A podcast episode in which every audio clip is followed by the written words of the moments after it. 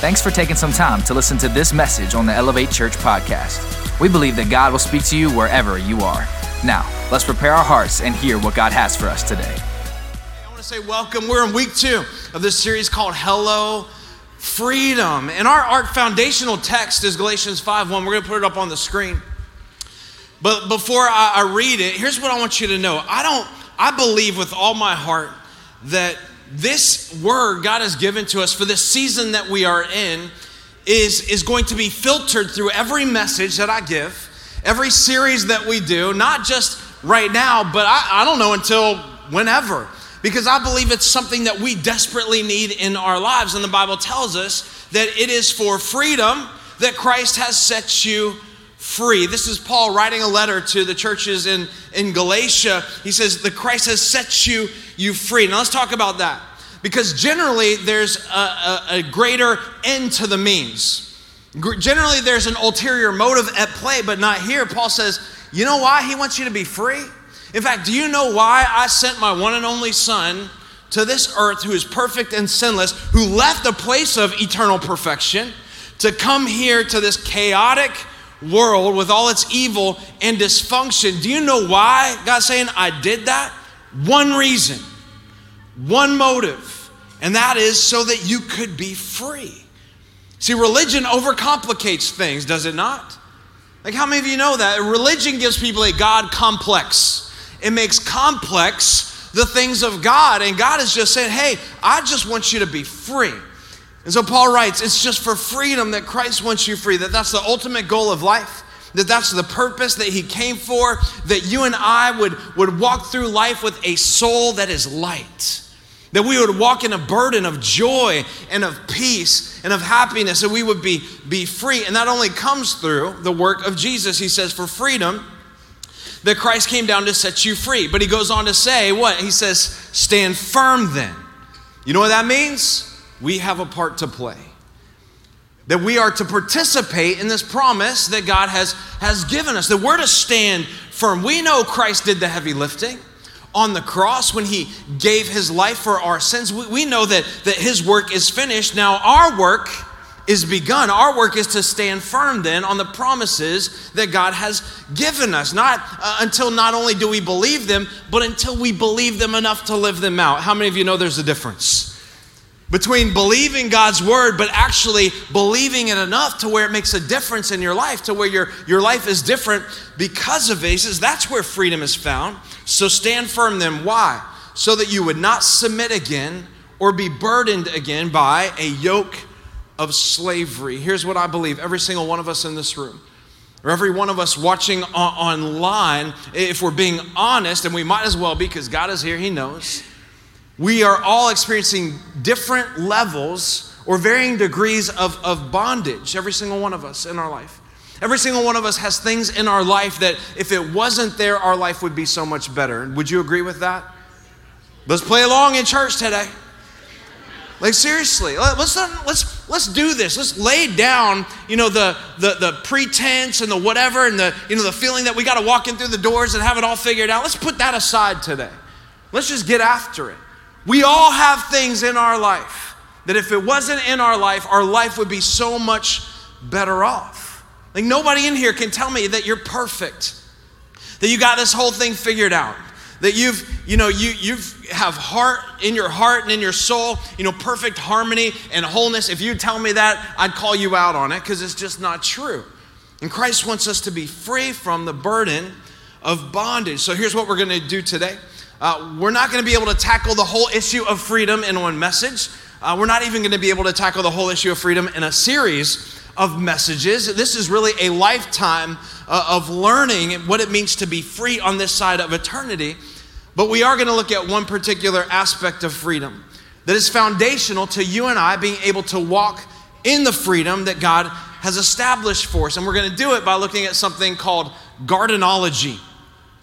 Gardenology, this is the way that I learned it in seminary before I dropped out, just so you know. I'm a seminary dropout, just telling you. But here's what gardenology is it's, it's about gardenology, meaning the Garden of Eden. And here's what I propose that if we don't get the first three chapters of God's word right, then the chances are we're going to get the rest of it wrong. you follow me? If we don't get the first three chapters of it right, then, then we're going to get the rest of it wrong because in the first three chapters of God's Word, it outlines the character of God.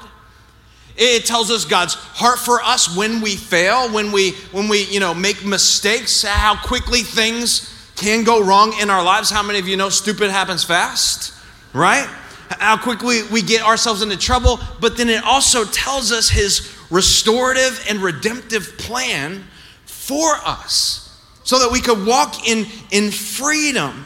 And so I propose that if we don't understand God's original intent for our lives, then we will never live as God intended.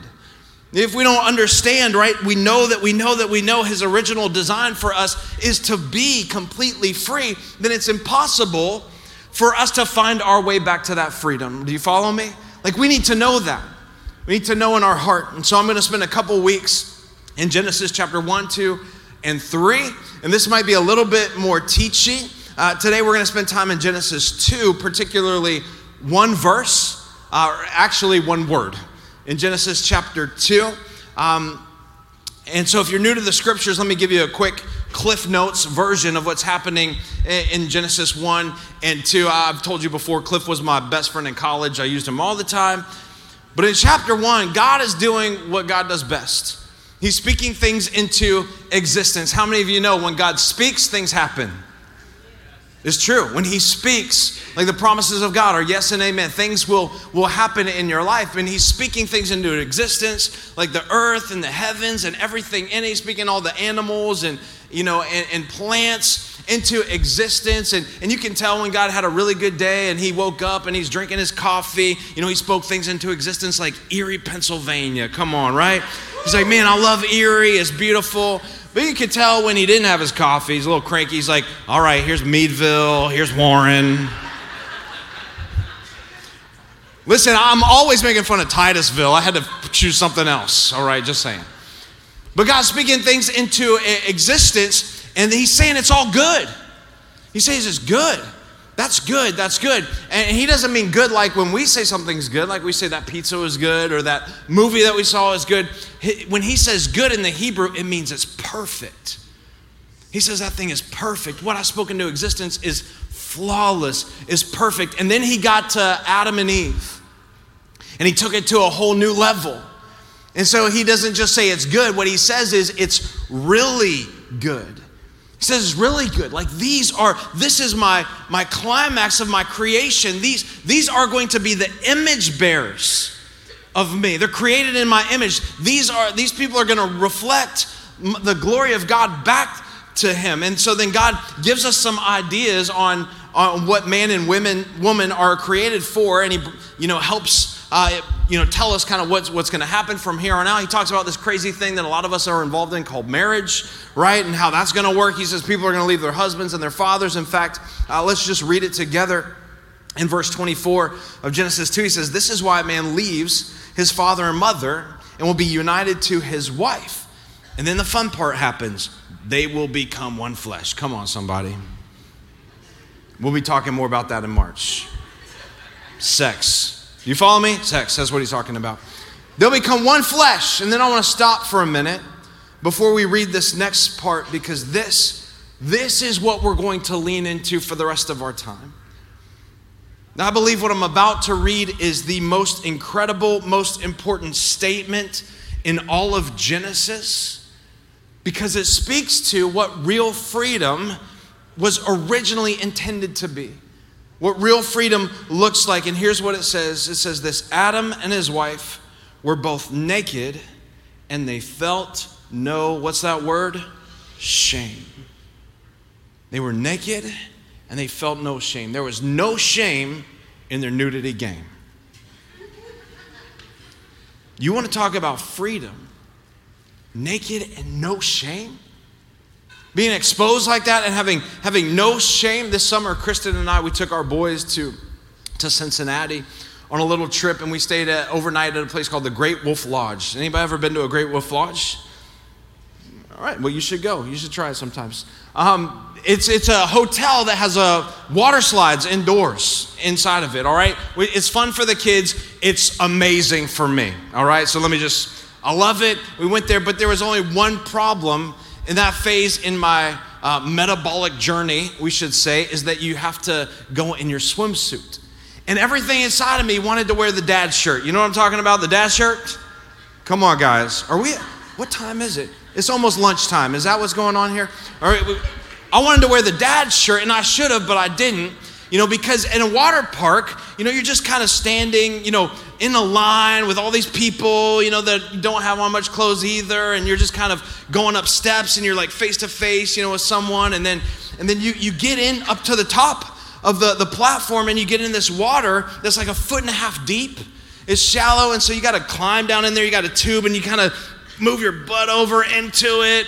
And then me, you know, I just, as I'm doing this, I just feel this weight of shame just washing over like everybody's watching me and i have my four-year-old gray and so I, I, had to grab him and we had the double tube thing and i put him in the front and so i'm twisting and turning and there's just fat rolls happening and all kinds of creases and all this stuff and nobody's looking right? Nobody cares. Everybody's there doing doing the same thing but in my mind everybody in line's going that dude needs to eat a little less sugar. You know that's something's wrong with that guy. And i just felt this shame. And you know what the powerful thing about shame is how distracting it can be to your purpose. How distracting it was, you know, to me, in, in, the purpose of why I was there, which was just to enjoy time with my family, is to hang out with my boys. And that's a stupid, that's a silly little um, kind of example about shame. But what about when you talk about real life kind of shame? Like maybe shame that you experienced because you were abused as a child and was completely out of your control, but do you understand how much of a wall that puts up between you and experiencing the joy of the Lord in your life? Was anything that you did, or, or, or what about uh, when you start to talk about not just your first, but maybe second divorce or third divorce?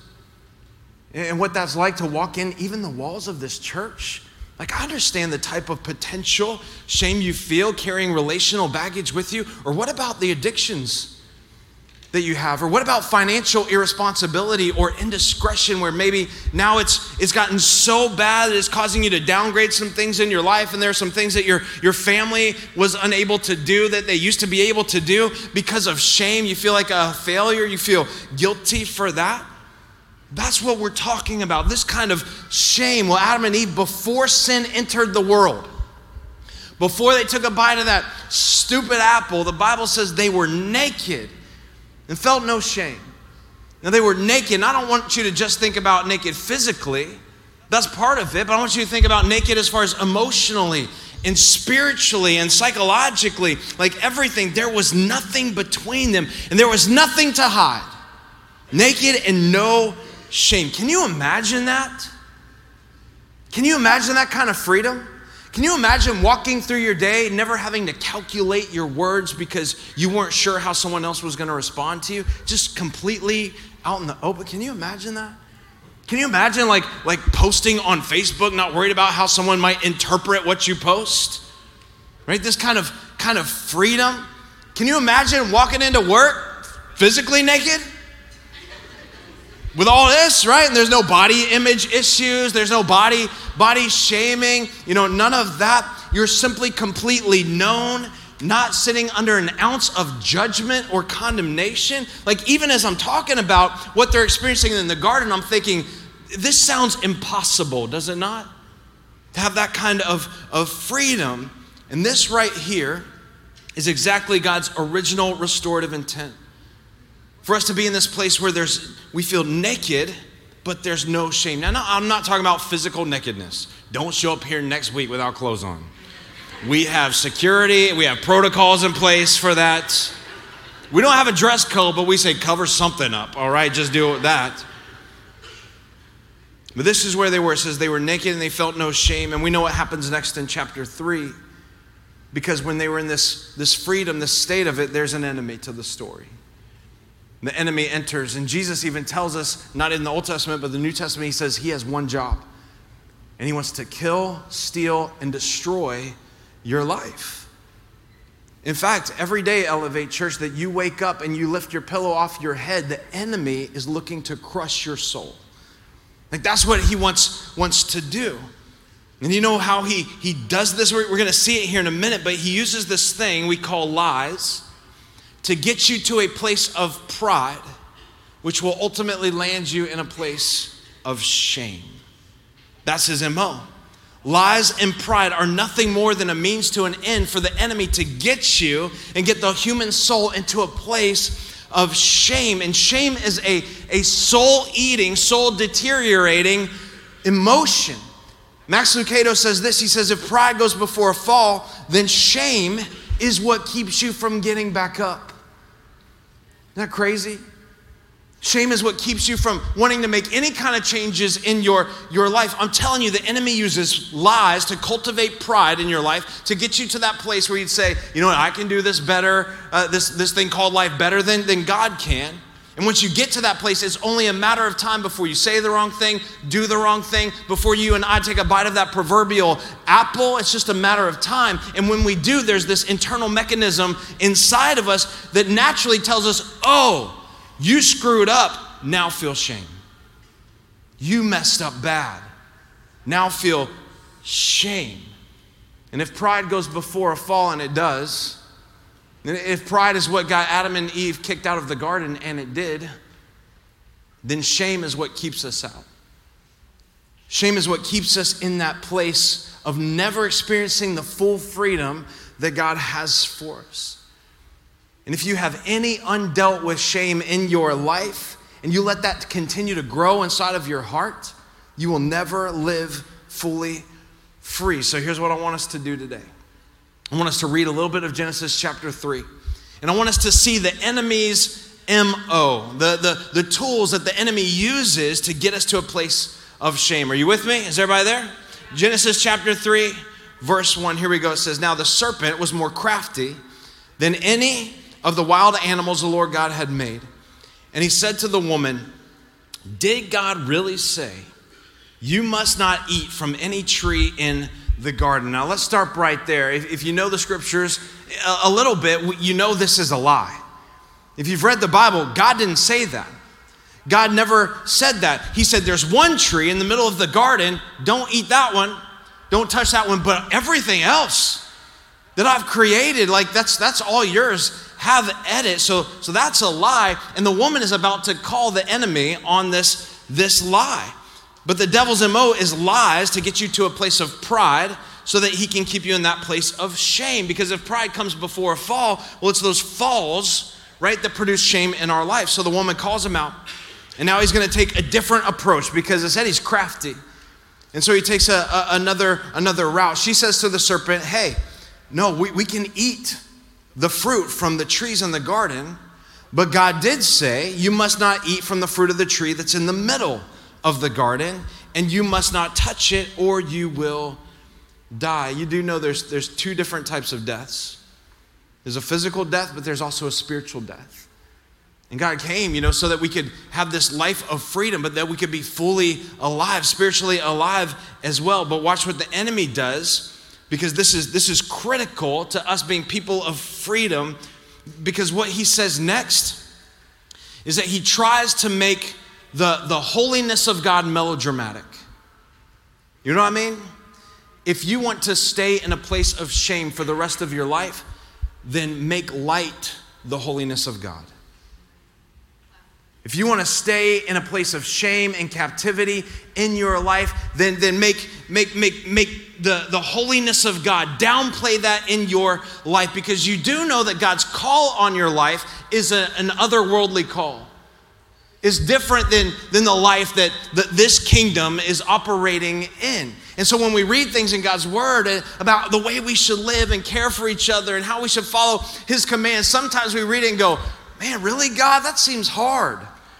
That seems tough. That seems like that's, you know, that's that's a little over over the top. You know what that is? That's the voice of the enemy trying to get you to downplay the holiness of God.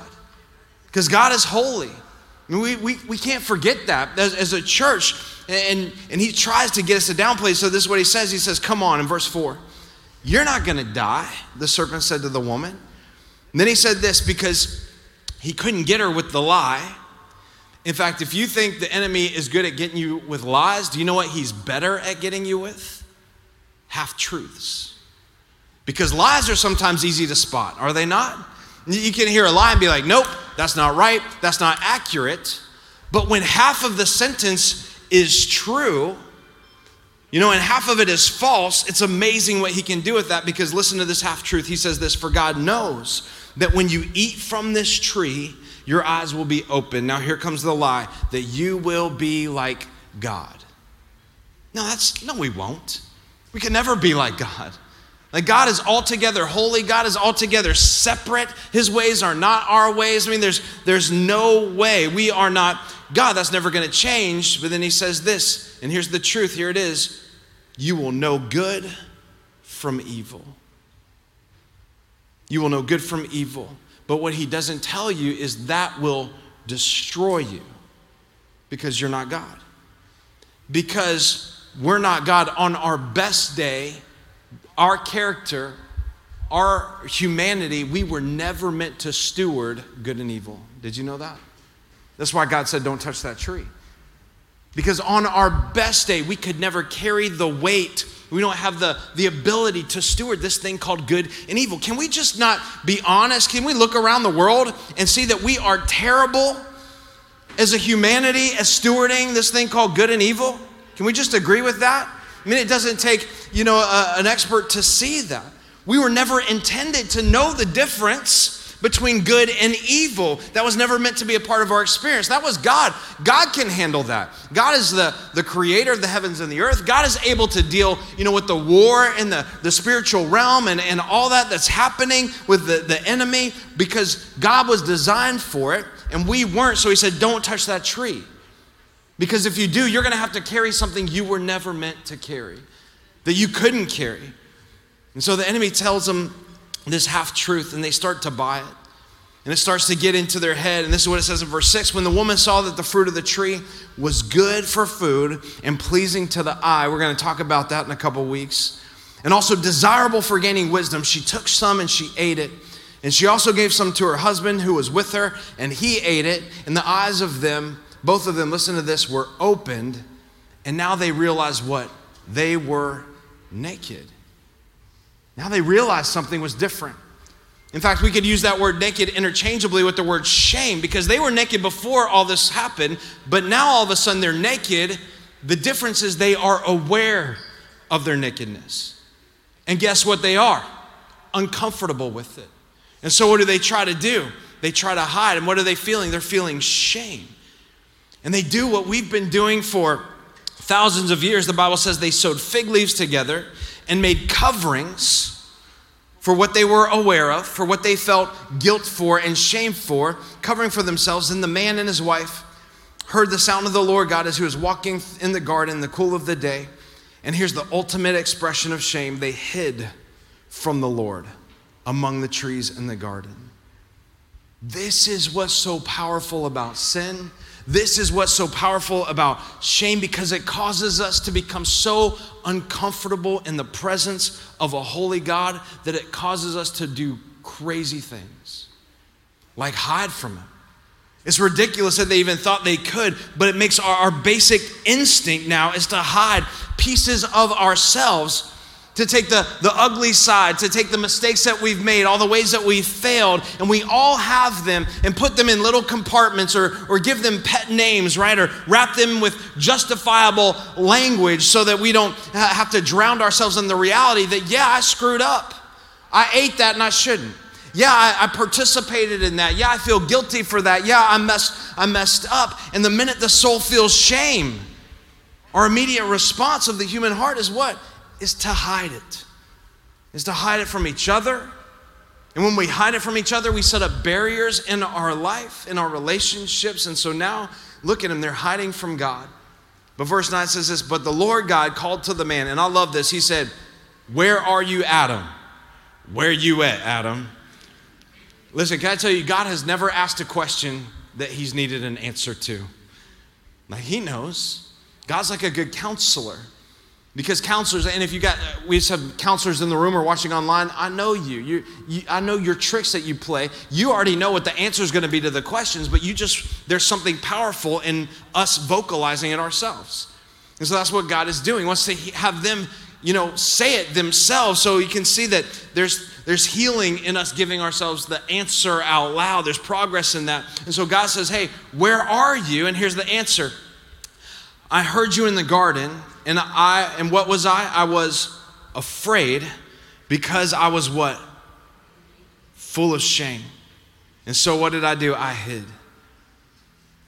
I was afraid, and so I was full of shame. And so I hid. If faith is the kingdom, if faith is the fuel of the kingdom of God, and it is, then do you know what the fuel is of the kingdom of hell? It's fear. It's fear. Is what caused Adam to, to walk in fear was his shame. He said, I was afraid, and because of that, I, I was, I was full of, of shame. In other words, God, there are parts of my life now that I, I don't think you'll accept anymore that I've been exposed to good and evil, and now I don't think you'll accept me. There are parts of my life that I feel ashamed for, and there are parts of my life that are, are broken, that are messed up because of my bad decision that I made, and I don't think you'll accept me. And so he's hiding because he's like, God, and I can't handle that. Because, God, you're the best part of my life. God, walking in the garden in the cool of the day with you is as free as it gets. And now, because I've been exposed to this, I don't feel like you can accept me for who I am or what I've done because I can't even accept myself. And that might be the way some of you feel. So, God, how can you accept me? I, I see something about me, my nakedness, that I don't like, and I see it for the first time. And so, shame makes you fearful, and fearful makes you do all kinds of stupid stuff. They're hiding from the creator of the universe. And for the first time in human history, they do what we do that is, they want to keep secrets from him. You want to hide from him. Yes, secrets. All of us, come on. Again, we're not here to play. We're not here to go through the motion. We all have things in our life that we that are to some degree secrets that we are keeping. That's why some of you were terrified to write down anything on that sticker that says goodbye whatever. It scares you to death to even open up that, that door. And can I tell you, secrets are a sickness that will keep you from finding the freedom that God has for your life. And the deep root of why you keep them is shame. Is shame. You're afraid that the minute those secrets get exposed, that someone will think different of you, or someone will think less of you, or the minute that part of you gets exposed that you can't stand about you, gets out into the open, you're afraid to let anyone in on that because they'll look at you different or they won't value you or accept you. And then we'll, you'll sit under this thing that we all say that we hate but we do it like pros and that is judgment and condemnation. And that's what's happening here is it not? They're hiding from the creator of the universe because of secrets. In fact if you don't hear anything else i want you to write this down. Secrets are seeds that will eventually come to the surface. Secrets are seeds that grow that blossom, that expand in your, your life, secrets that get planted inside the soil of the human heart, eventually will come to the surface.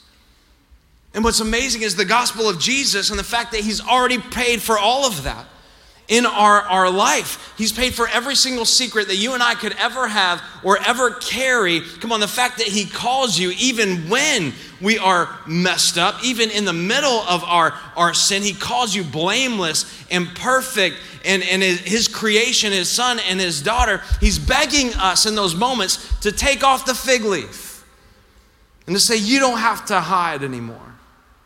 You don't have to hide because although a bunch of humans, you know, won't accept you perhaps or make you, you know, feel judgment in your life or give you consequences, God is saying you can't really be free as long as you hold on to your secrets. In fact, let me tell you this church, either you can be free or you can have secrets, but you can't have both.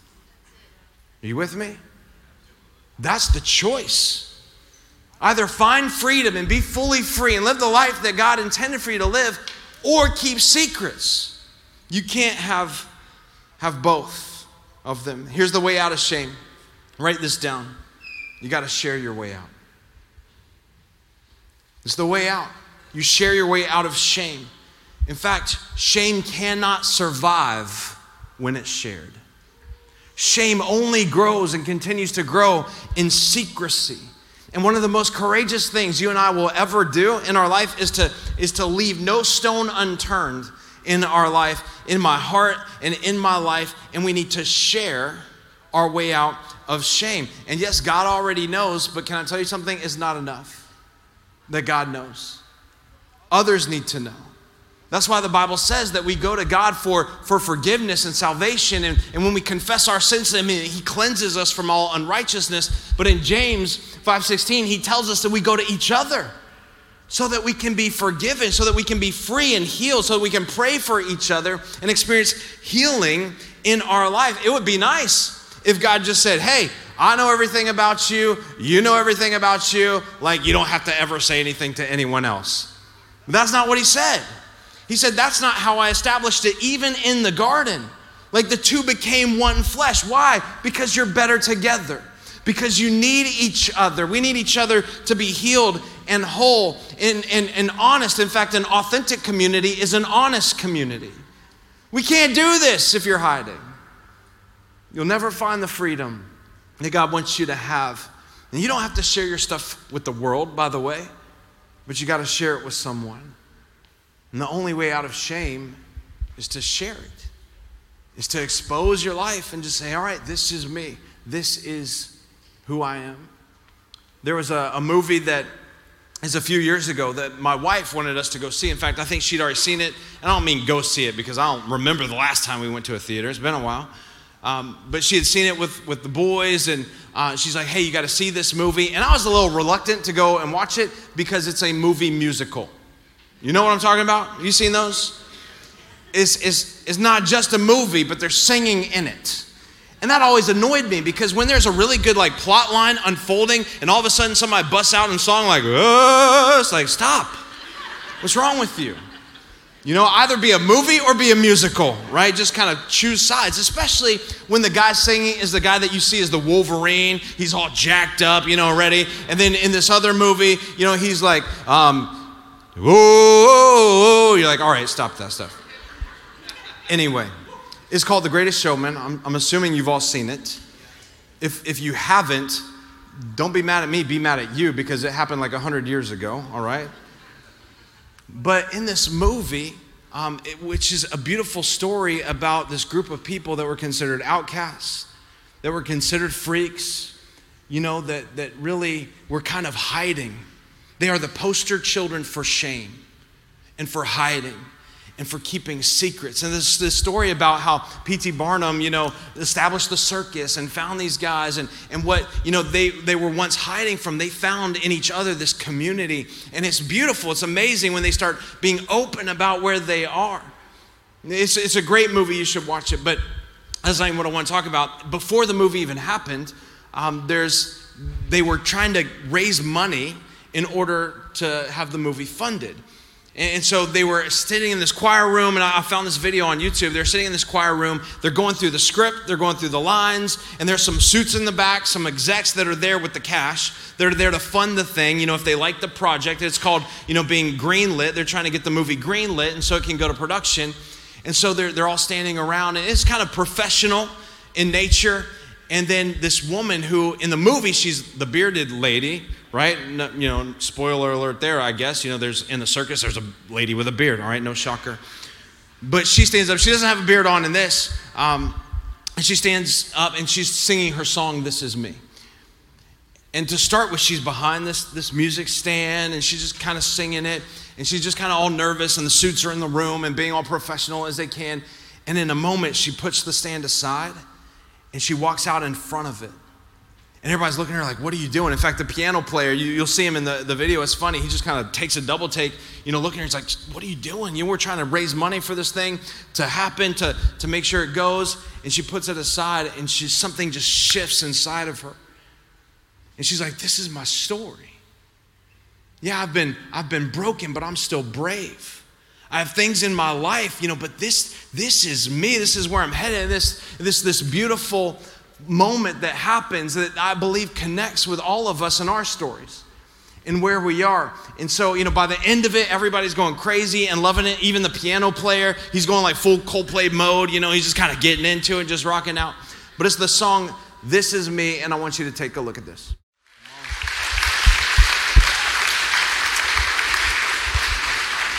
They said on the, the YouTube clip I was watching that that's the moment that they knew the movie was fully funded. Why is that? Because that right there resonates with our story. That we're bruised, but we're still brave. We're broken. This is where I've been, but this, this is me, and I'm tired of hiding. I'm tired of running from it. I need you to know Elevate Church, life is a mixed bag. It's equal parts amazing days. When things are working as they should, as God intended, when He says that's really good, it's rhythmic, it's beautiful, but it's also equal parts dark and destructive. And it seems like just one splinter of shame can get lodged in the human soul and cause us to hide and run and never find the freedom that God wants us to have and to live in. And if we don't understand the purpose of life from the beginning of it, that this was God's plan to make you whole, to make you heal, that Christ came to set you free. It is for freedom that He came to set you free.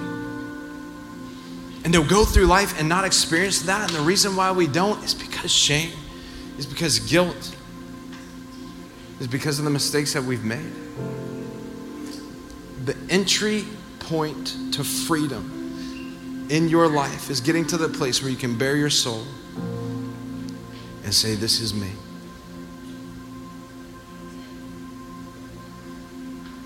I read on the board in the back there on your way out the things that people had written. Things like, um, I want to say goodbye to addiction, say goodbye to pornography, goodbye to lust, goodbye to masturbation. What we do here is not a joke, it's not a game. It's not a game. Some, somebody wrote they wanted to be free from eating disorders. Do you know how many people wrote? You don't. I don't really either. But dozens of people wrote, I need to be free from anxiety and fear and depression. People wrote guilt. People wrote shame. What we do here is not a joke. And God came through his son Jesus to set you free. So, this is what I want us to do. Would you stand to your feet? And just bow your heads, close your eyes around this room. I want to pray for you. Man, that this would be the start of healing and wholeness. God, as we seek you and we seek your face and we better understand the, the redemptive role that you established in our life from the very beginning to where none of us have to run and hide. Secrets are a sickness that keep us from the freedom that you have for our life. And God, we desperately don't want to live in a place of shame. We don't want to live in a place of guilt. So, would you, in Jesus' name, by the power of your Spirit, free us, God, today? God, would you allow us to have those areas in our life exposed? God, would you send people into our lives that, that can come alongside us and say, hey, here's what I struggle with. And since you don't struggle with this, can you help me? And, and since I don't struggle with what you struggle with, I can, I can be a source of good and of help for you.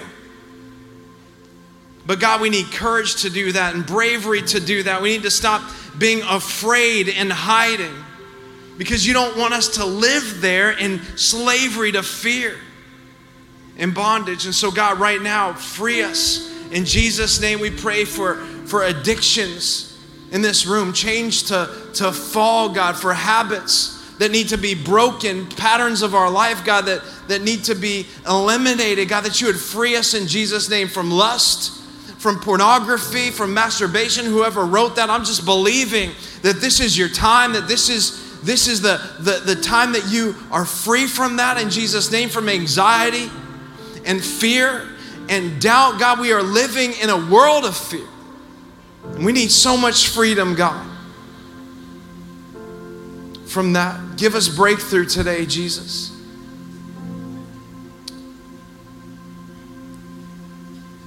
God, we are desperate to get out of the places that we're in, that we're hiding from you. And we know that you can do that. In Jesus' name,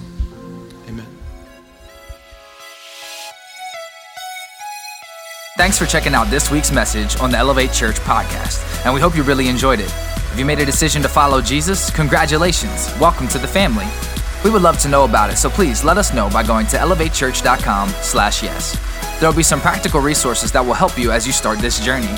If you want to support the mission and vision of Elevate Church to help people far from God reach their full potential in Christ, go to elevatechurch.com/give. We'll see you soon. Have a great week.